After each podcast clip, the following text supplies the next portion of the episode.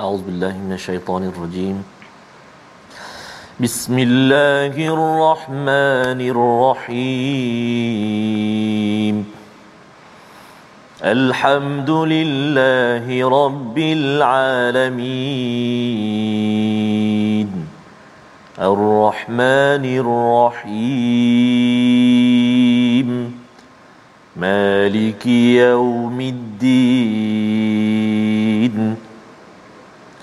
إياك نعبد وإياك نستعين.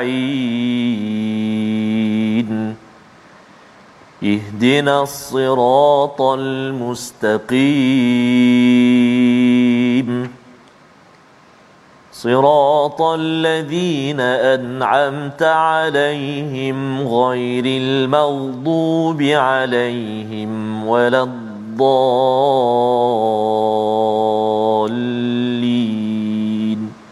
آمين. صدق الله العظيم. Assalamualaikum warahmatullahi wabarakatuh. Alhamdulillah wassalatu wassalamu ala Rasulillah wa ala alihi wa man wala syada la ilaha illallah syada Muhammadan abduhu wa rasuluhu. Allahumma salli ala sayidina Muhammad wa ala alihi wa sahbihi ajma'in. Amma ba'du. Apa khabar tuan-tuan dan puan yang dirahmati Allah sekalian? Kita bersyukur pada Allah Subhanahu wa taala pada hari yang mulia ini kita dapat bertemu lagi dalam My Quran Time baca faham amal. Pada hari ini kita akan meneruskan surah yang ke-29 surah Al-Ankabut yang telah pun kita mulakan pada hari semalam pada halaman 397 bersama Al-Fadil Ustaz Tarmizi Abdul Rahman. Apa khabar Ustaz? Alhamdulillah Ustaz Fazrul. Uh, sihat saya? Alhamdulillah. Alhamdulillah Ustaz. Ceria Ustaz ya. Uh, halaman 397 yang Yes, kita akan ikuti ini dia Masya penuh Allah. dengan debaran Betul, ya. Yang kita doakan pada semua tuan-tuan yang berada di rumah kita sama-sama dapat beri fokus ya.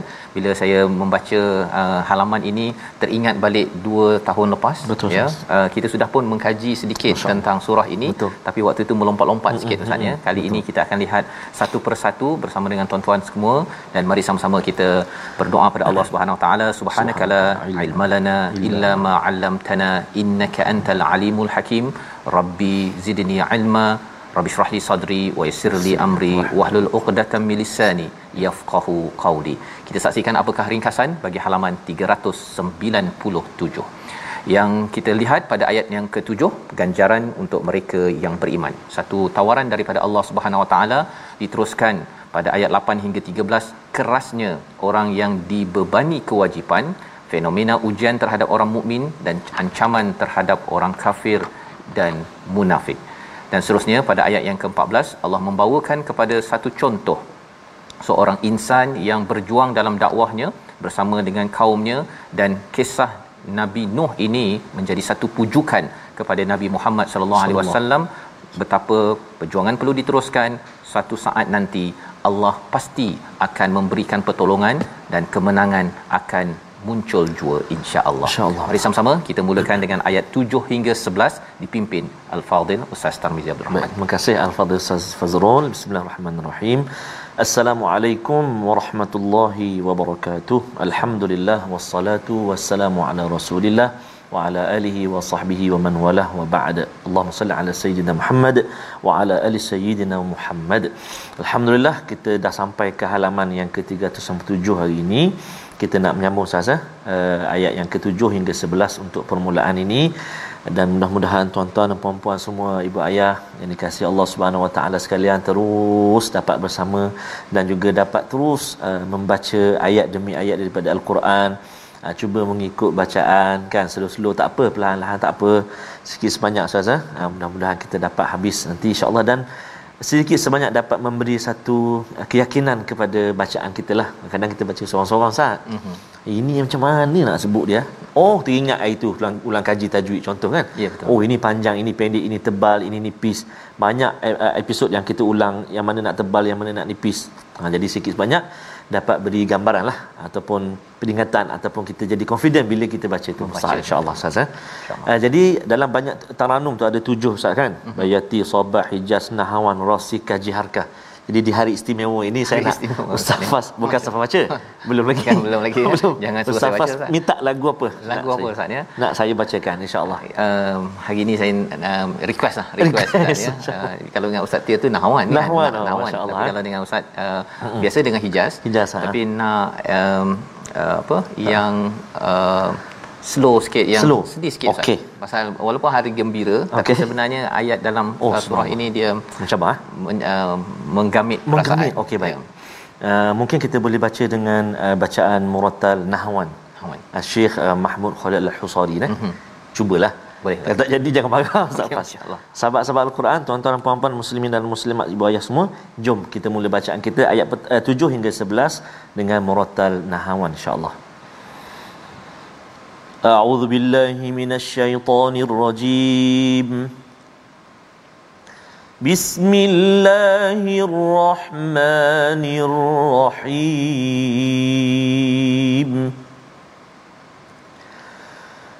والذين آمنوا وعملوا الصالحات لنكفرن عنهم سيئاتهم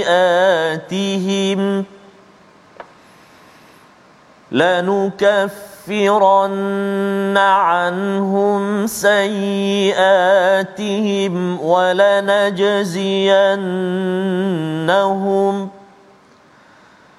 ولنجزينهم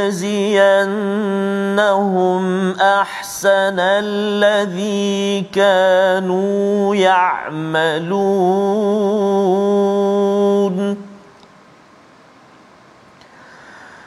ووصينا الإنسان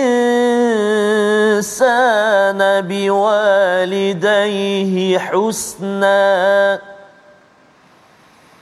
وإن جاهداك لتشرك بي ما ليس لك به علم فلا تطعهما إلي مرجعكم فأنبئكم بما كنتم تعملون.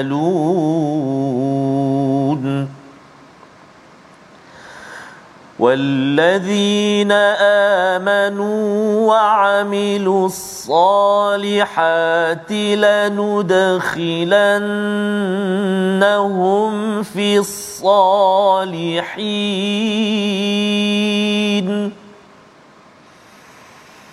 ومن الناس من يقول آمنا بالله فإذا أوذي في الله فإذا في الله جعل فتنة الناس كعذاب الله. ولئن جاء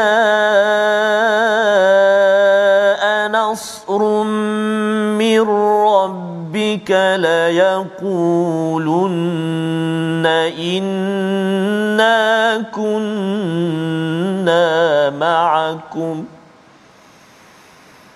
أوليس الله بأعلم بما في صدور العالمين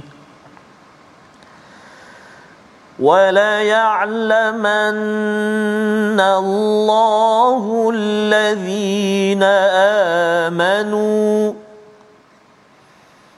وليعلمن الله الذين آمنوا وليعلمن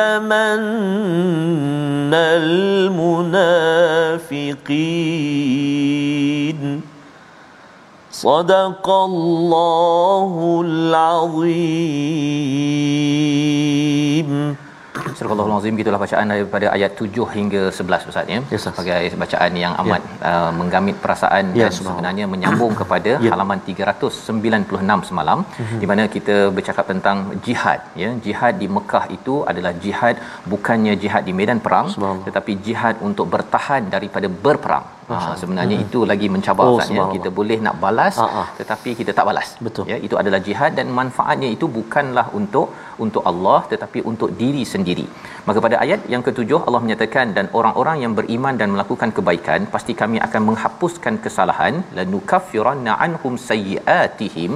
Yang pertama, yang keduanya Allah akan membalas ahsanal ladzi kanu ya'malun. Ini adalah ayat yang amat amazing Ustaz ya memberi semangat kepada siapa ya kalau kita bercakap tentang banyak sahabat mm-hmm. berada di Mekah Ustaz ya mm-hmm. ya Sa'ad bin Abi Waqqas diuji yeah. bonda Oh, subhanallah. ya hari ulang tahun makin bertambah Ya. ya pada sahabat pada mm-hmm. semualah orang di dunia ini ya tapi kerana makin beringat bekal ke sana Allahu ya uh, muka surat ini sebenarnya menerangkan kepada kita semua ya bahawa sebenarnya setiap kali kita diberikan nafas diberikan uh, peluang untuk bertemu dengan ahli keluarga bertemu dengan ulang tahun saya Ya.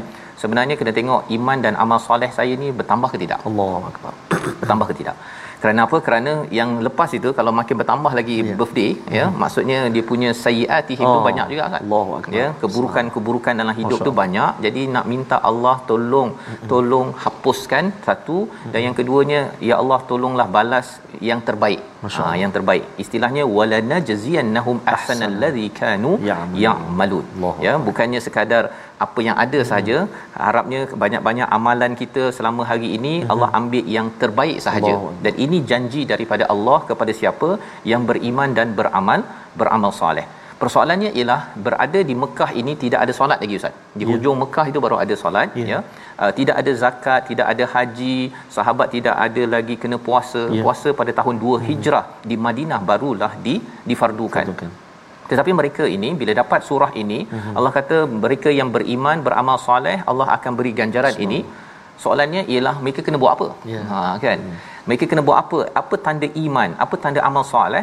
Rupa-rupanya pada waktu di Mekah ini iman itu apabila beriman kepada Allah pada rasul pada semua hmm. rukun iman yang ada amal soleh pada waktu itu ialah committed dengan perjuangan jangan melawan kepada orang yang menyerang kita Subhanallah. Itulah amal soleh pada waktu itu. Bersama dengan perjuangan Nabi tidak boleh berganjak pasal berada bersama Nabi tidak popular Ustaz.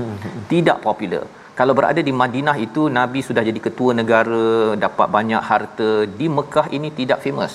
Tidak famous. Dihenyak, dihentam, dipukul dan salah satu daripadanya siapa? Sa'ad bin Abi Waqqas. Itulah yang disampaikan pada ayat nombor 8, wa wasainal insan biwal biwalidayhi husna bahawa kami telah mem- memberikan wasiat kepada setiap manusia uh-huh. bahawa hendaklah berbuat baik kepada kedua ibu bapanya. Ya. Kedua ibu bapa. Jadi kita tengok oh ayat ni suruh buat ibu bapa hmm. ya terima kasih diucapkan kepada ibu bapa kita kan Betul, ya yang memberi izin mengajar kita tentang iman dan amal amal soleh. Itulah hadiah paling berharga Allah. sebenarnya ya. Kalau ada orang kata hadiahnya apa? Hadiah A B C tapi hadiah paling berharga adalah iman dan amal soleh. Ya. Seruan ini Allah kata apa? Wa in jahadaka litusyrika bi ma laysa laka bihi ilm ya jika dia memaksa ibu ayah memaksa untuk mensyirikkan Allah. Jahadak ini maksudnya dia bersungguh-sungguh. Ya. kita bersungguh-sungguh untuk buat iman dan amal soleh. Kalau ada ibu ayah yang bersungguh-sungguh untuk membuat uh, mem- menjadi syirik Mm-mm. jangan ikut. Allah. ya jangan ikut fala tuti'huma ya pasal si ibu ayah itu mungkin tidak ada ilmu. Ini kisah tentang siapa? Sa'ad bin Abi Waqqas.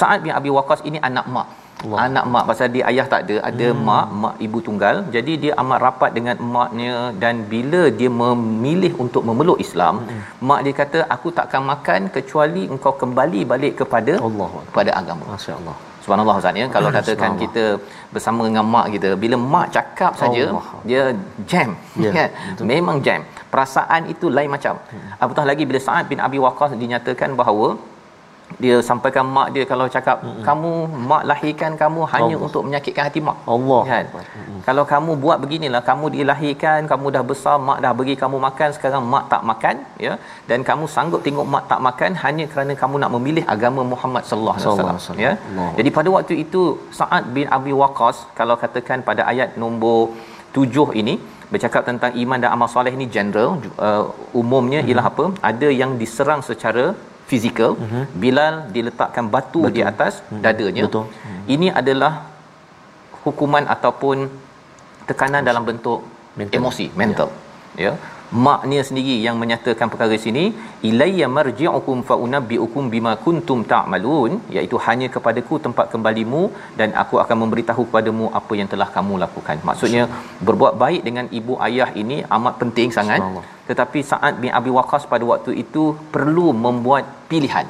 Perlu membuat pilihan ketika maknya tak makan ya dan tak makan dan terus menekannya untuk kembali kepada agama agama Islam. Ini mengingatkan kita betapa kita dapat ya. baca Quran Ustaz ya. Yes, Mak ayah kita pun dapat baca Quran. Oh, Ini oh. adalah satu nikmat tuan-tuan. Nikmat yang besar kerana perjuangan orang-orang ter terdahulu. Ayat yang ke-9 mm-hmm. kita nak baca sekali lagi ya sebagai satu uh, penekanan ya. Ini adalah bagi tuan-tuan yang kata bahawa sebelum ini saya ni taklah berapa beramal soleh. Hmm. ya tak buat baik sangat. Tapi saya ubah cari hidup saya.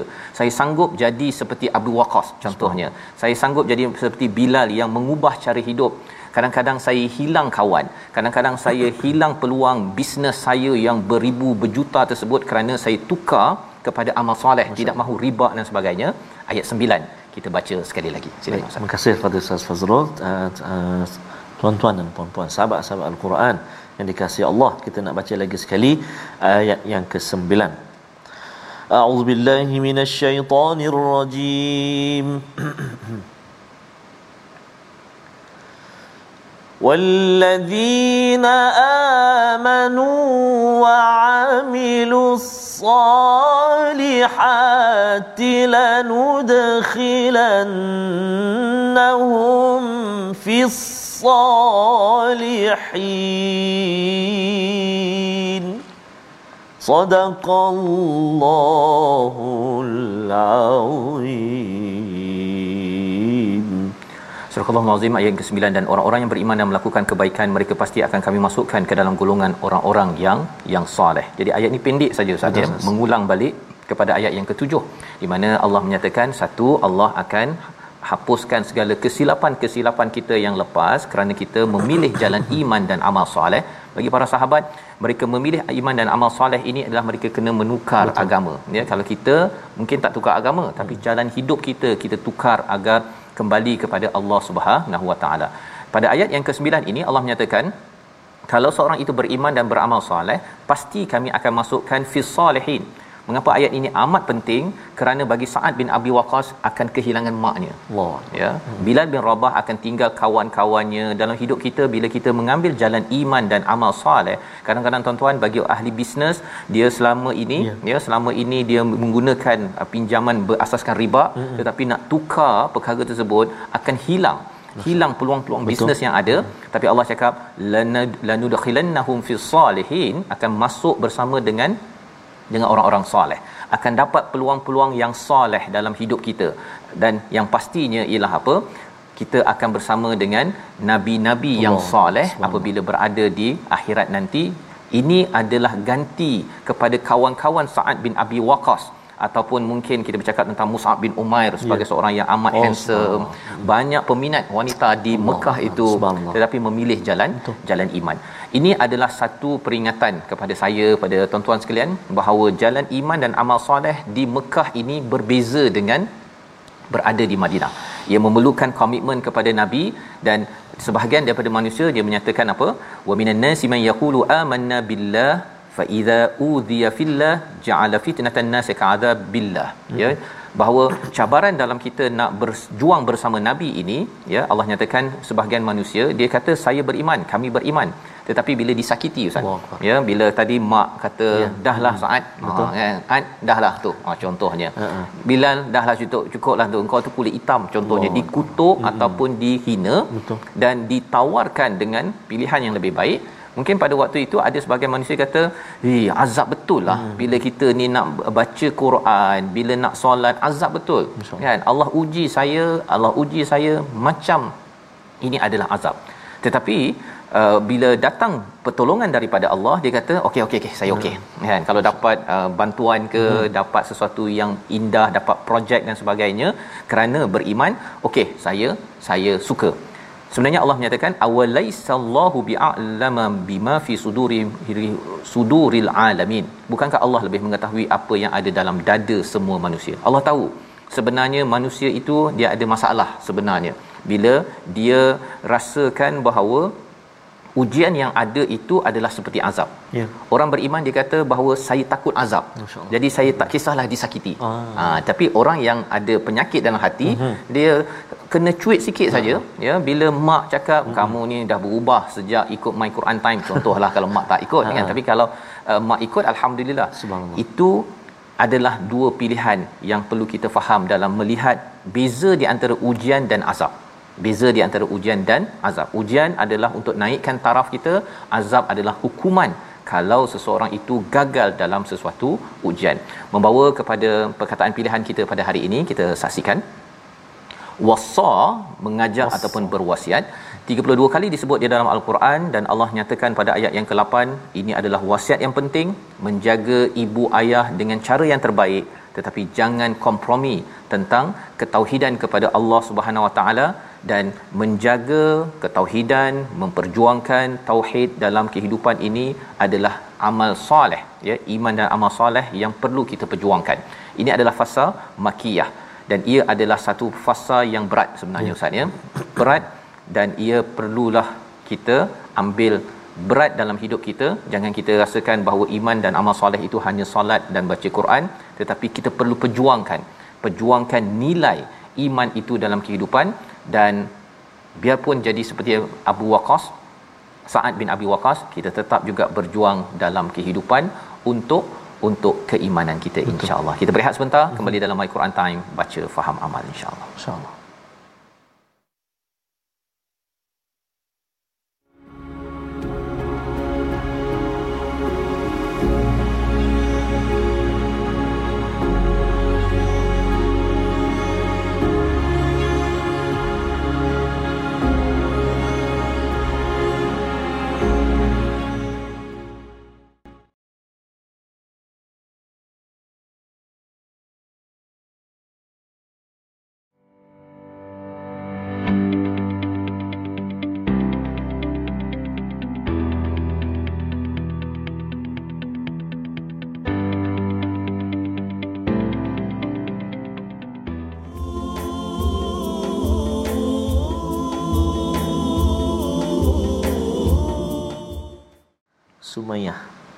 Lambang seorang wanita solehah yang mengorbankan kehidupannya untuk agama Allah Subhanahu wa taala. Safas. Ya. Rentetan daripada perkongsian kita di halaman yang ke 397 ini. Mm-hmm. Sa'ad bin Abi Waqqas antaranya Bilal bin Rabah semuanya uh, berkorban dan berjihad Ya.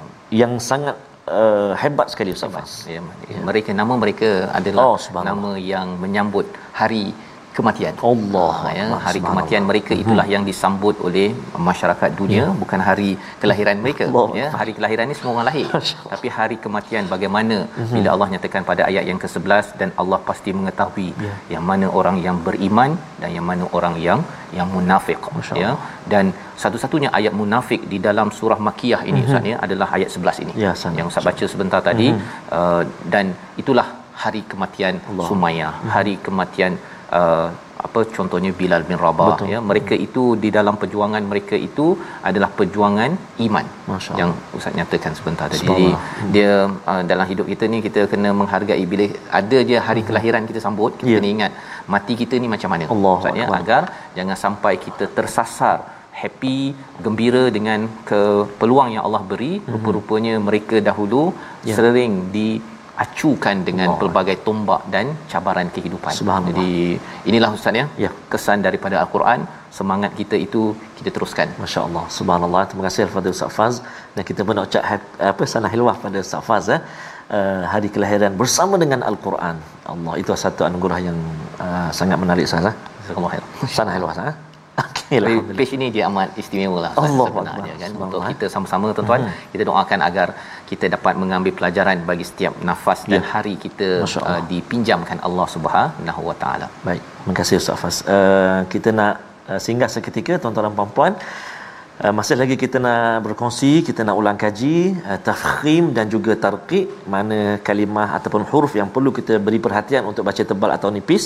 Kan kadang-kadang kita tertukar ataupun kita keliru jadi mari kita lihat uh, ayat-ayat ataupun contoh yang telah kita sediakan untuk sama-sama kita ulang kaji pada hari ini. Iaitu uh, contoh dalam surah al-ankabut ini halaman 397 kita lihat terlebih dahulu ayat yang ke-8 uh, ayat yang ke-8 a'udzubillahi minasyaitonirrajim ما ليس لك به علم فلا تطعهما Okey, jadi kalimah yang fokus kita yang kita beri perhatian iaitu pada kalimah tuti'huma.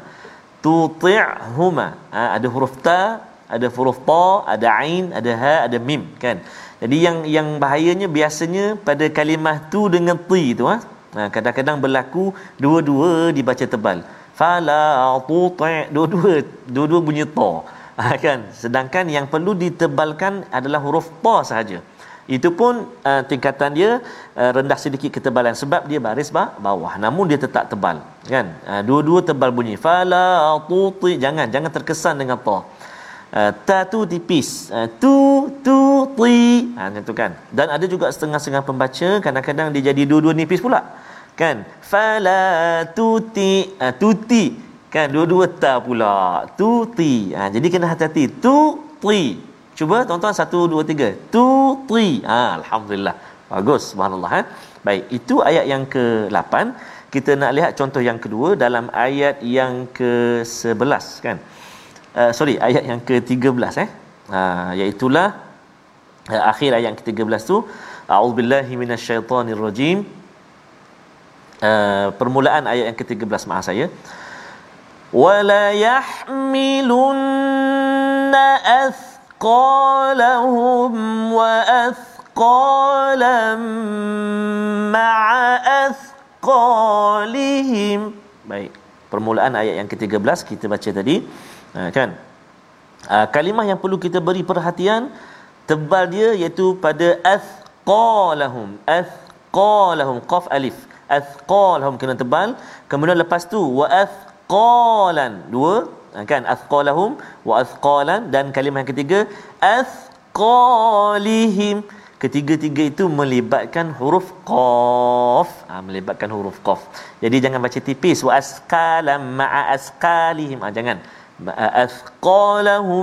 wa athqalan athqalihim tiga kalimah itu ayat yang ke-13 untuk kita beri per perhatian. Jadi itu dua contoh dua ayat yang kita beri pada uh, saat ini untuk kita ulang kaji bagaimana nak baca tebal, bagaimana nak baca ni nipis. Selamat mencuba dan boleh semak dengan guru-guru kita insya-Allah taala. Wallahu alam. Terima kasih ucapkan pada Ustaz Tarmizi hmm. ya untuk kita sama-sama membaca ayat yang ke-13 terutama tadi Betul, Ustaz ya. Cara baca uh, nipis tebal itu Betul, kita nak praktikkan terus. Betul, ayat 12 Ustaz. hingga 14 hmm. menyambung lagi bagaimana Allah memberi semangat ya dan bagaimana Allah membongkar ya. ujian demi ujian kepada para sahabat pada zaman dahulu ya yang menjadi semangat kepada kita pada zaman ini. Ayat 12 hingga 14 baik bersama Ustaz Tarmizi. Terima kasih kepada Ustaz Fazrul. Uh, tuan-tuan dan puan-puan, kita nak sambung bacaan kita ayat 12, 13 dan 14. Tadi kita dah baca Nahwan Ustaz, hmm. uh, bacaan seperti Syekh Mahmud kan. Al-Husari. Uh, yang ini mungkin saya minta izin Ustaz Fah kita nak baca uh, Hijaz boleh ke? Hijaz. Boleh sah? Boleh sah. Okey insya-Allah. Jom sahabat-sahabat Al-Quran semua tuan-tuan dan puan-puan. أعوذ بالله من الشيطان الرجيم وقال الذين كفروا للذين آمنوا اتبعوا سبيلنا. وقال الذين كفروا للذين آمنوا اتبعوا سبيلنا ولنحمل خطاياكم.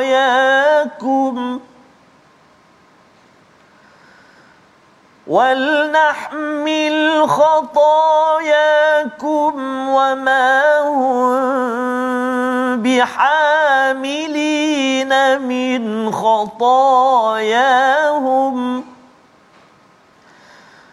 وما هم بحاملين وما هم بحاملين من خطاياهم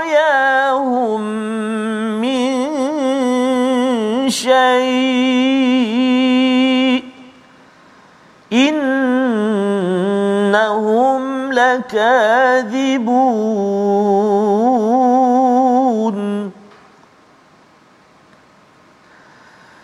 وليحملن أثقالهم وأثقالا مع أثقالهم وليسألن يوم القيامة عما كانوا يفترون ولقد أرسلنا نوحا إلى قومه فلبث فيهم ألف سنة فلبث فيهم ألف سنة إلا خمسين عاماً. فلبث فيهم ألف سنة إلا خمسين عاما. فأخذهم الطوفان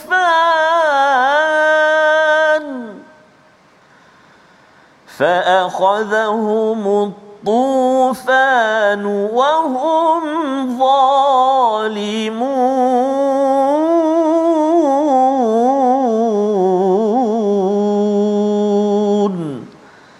صدق الله العظيم. Allah gitulah bacaan daripada ayat 12 hingga 14 Ustaz ya. Tiga ayat untuk kita melihat kepada halaman mm-hmm. 397 ini Allah memberi tahu kepada kita ya tentang apakah yang dinyatakan oleh orang-orang kafir kepada orang yang beriman yang masih lagi nak mengekalkan iman mengapa kamu masih beriman okey kami berikan tawaran seterusnya Masya ya kalau hmm. awalnya tadi berikan uh, apa ada yang kena seksa hmm. tapi tak jalan juga okey kali ini kami uh, beritahu sesuatu uh-huh. ya. Apakah yang mereka beritahu? Waqala allazina kafaru lil ladina amanu tabi'u sabilana. Ikutlah kepada jalan kami ya. Ikutlah style kami. Uh, kami tanggung dosa kamu. Oh berani ustaz ya. Berani je cakap sampai begini uh-huh. tapi ini adalah kata-kata manis ya uh-huh. yang disampaikan oleh orang-orang kafir kepada orang beriman di di zaman Mekah itu. Wal nahmil khatayakum wama hum bihamilina min khatayahum min syai. Sebenarnya Allah cakap mereka sendiri pun tak mampu untuk oh, memegang dosa mereka. Hmm. Pasal di sebalik dosa mereka itu adalah apa? Kesilapan mereka itu ialah azab daripada Allah Subhanahu Wa Taala. Kalau kita sakit ustaz ya yeah. ataupun kalau kita ni ter, ter, terkena pisau lah contohnya ya tapi kalau kita cakap pada tu tak apalah kalau saya kena denda uh-huh. tak apalah kelarlah diri saya sebenarnya tak ramai orang sanggup ya tetapi ini adalah kata-kata manis daripada uh-huh. orang kafir pada waktu itu untuk mempengaruhi kepada orang-orang yang beriman. Dalam hal ini apa kaitan zaman sekarang? Ada ke orang buat begini ustaz ya? Mm-hmm. Zaman sekarang ni dia lebih kurang ada orang yang kata tak apa, mm-hmm. saya cover line. ha, saya akan cover kamu ya. Mm-hmm. Dia kalau belanja tak apa ustaz ya. Okey makan makan makan saya belanja memang kita happy. Betul. Tetapi kalau buat jahat ya, buat perkara tak baik, ada orang yang terlampau sombong, dia sampai kata tak payah takut kan. Kita kalau nak rasuah ke apa ke nanti saya akan uruskan semua sistem agar semuanya akan bersatu untuk untuk cover segala kesilapan yang yang ada. Ini adalah kaedah berfikir yang dinyatakan pada ayat 12. Buat satu salah, dia bina sistem-sistem yang ada untuk cover untuk me- menutup kepada kelemahan ataupun dosa yang dinyatakan. Maka Allah menyatakan apa? Innahum lakadzibun, mereka itu penipu mereka itu penipu ya. Apabila ada sahaja perkara dosa hmm. dan dia nak tanggung dosa orang lain mereka itu adalah penipu. Kalau ada yang cuba untuk justify cuba untuk beritahu bahawa is okay kan saya boleh cover saya tahu macam mana nak uruskan perkara ini Allah tutup dengan ayat 13 Allah tutup ya orang-orang ataupun peluang-peluang lubang-lubang untuk menyatakan ya keyakinan boleh menanggung dosa yang yang ada Ayat 13 kita baca sekali lagi Ya. agar jangan sampai kita merasakan dosa tu macam lalat ustaz ya. Betul. Lalat maksudnya tepis saja oh dah habis dah dosa.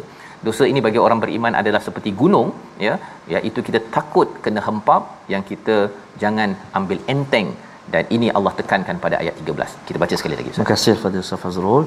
Uh, kita nak baca sekarang ni ayat yang ke 13. 13 eh. Jadi uh, saya pun nak mohon maaf lah kalau uh, barangkali terlepas cakap ke Ustaz eh. Ya. Uh, mungkin ada tersilap terang ke apa. Mm-hmm. Maklumlah manusia biasa Ustaz. Ya. Okey. Mari kita sama-sama baca ayat yang ke-13 eh. A'udzubillahi minasyaitonirrajim. وليحملن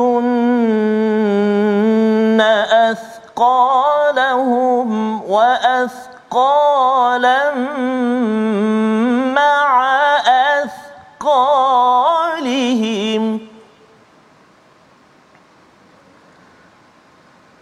وليسألن يوم القيامة عما كانوا يفترون.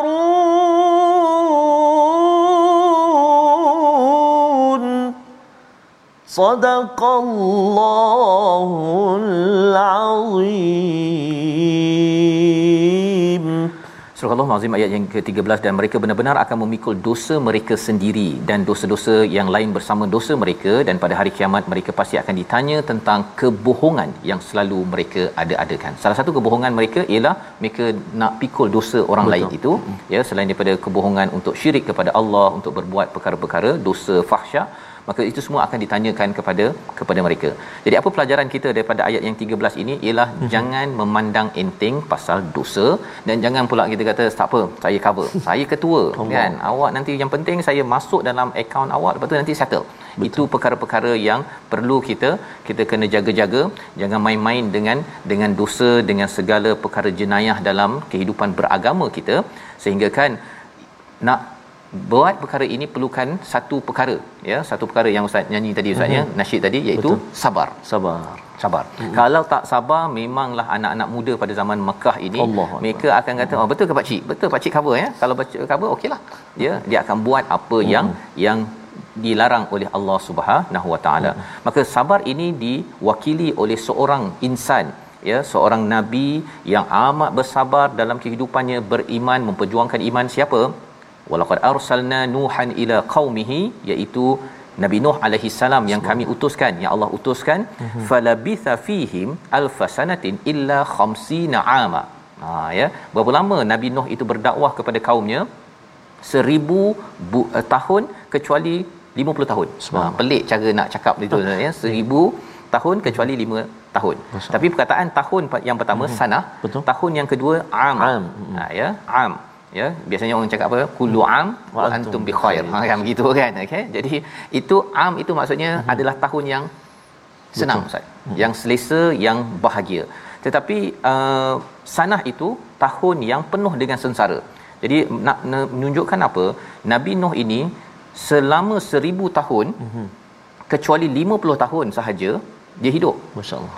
seribu tahun itu penuh dengan kes- kesenangan ke kesusahan ustaz kesusahan Kesusahan. kesusahan ama itu saja yang senang jadi ama itu yang Ya. yeah. 50 tahun tu nabi Nuh tak hidup jadi 950 tahun nabi Mhm. Nuh itu memang penuh dengan Allah. kesensaraan dengan kesulitan tetapi nabi Nuh tetap bersabar apa jadi fa akhadhahumut tufan wa hum zalimun Allah membalas mereka yang ingkar dengan taufan maka akhirnya mereka itu hancur Allah nak beritahu pada Nabi sallallahu alaihi wasallam tengok Nabi Nuh ini dia sabar Yep. para sahabat tengok Nabi Nuh dia sabar 950 tahun kita baru beberapa tahun ia memberi semangat kepada kita untuk terus tuan-tuan sekalian baca Quran, mengingatkan Betul. anak kita, mm-hmm. mendidik masyarakat kita untuk kembali kepada Quran.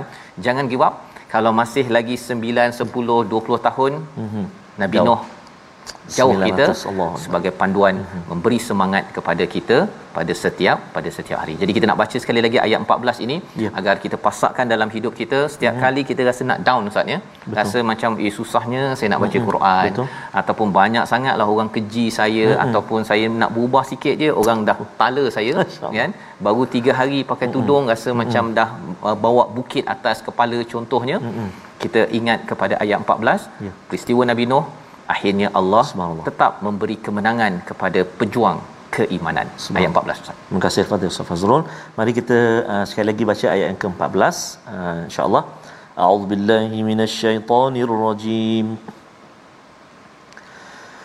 ولقد أرسلنا نوحا إلى قومه فلبث فيهم ألف سنة إلا خمسين عاماً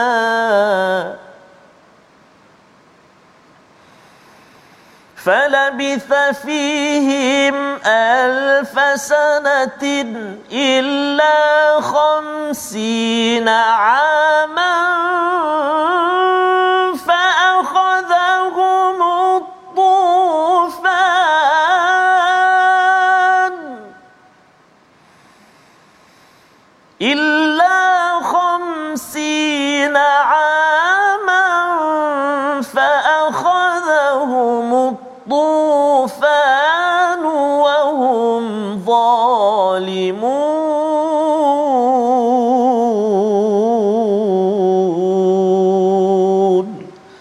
صدق الله العظيم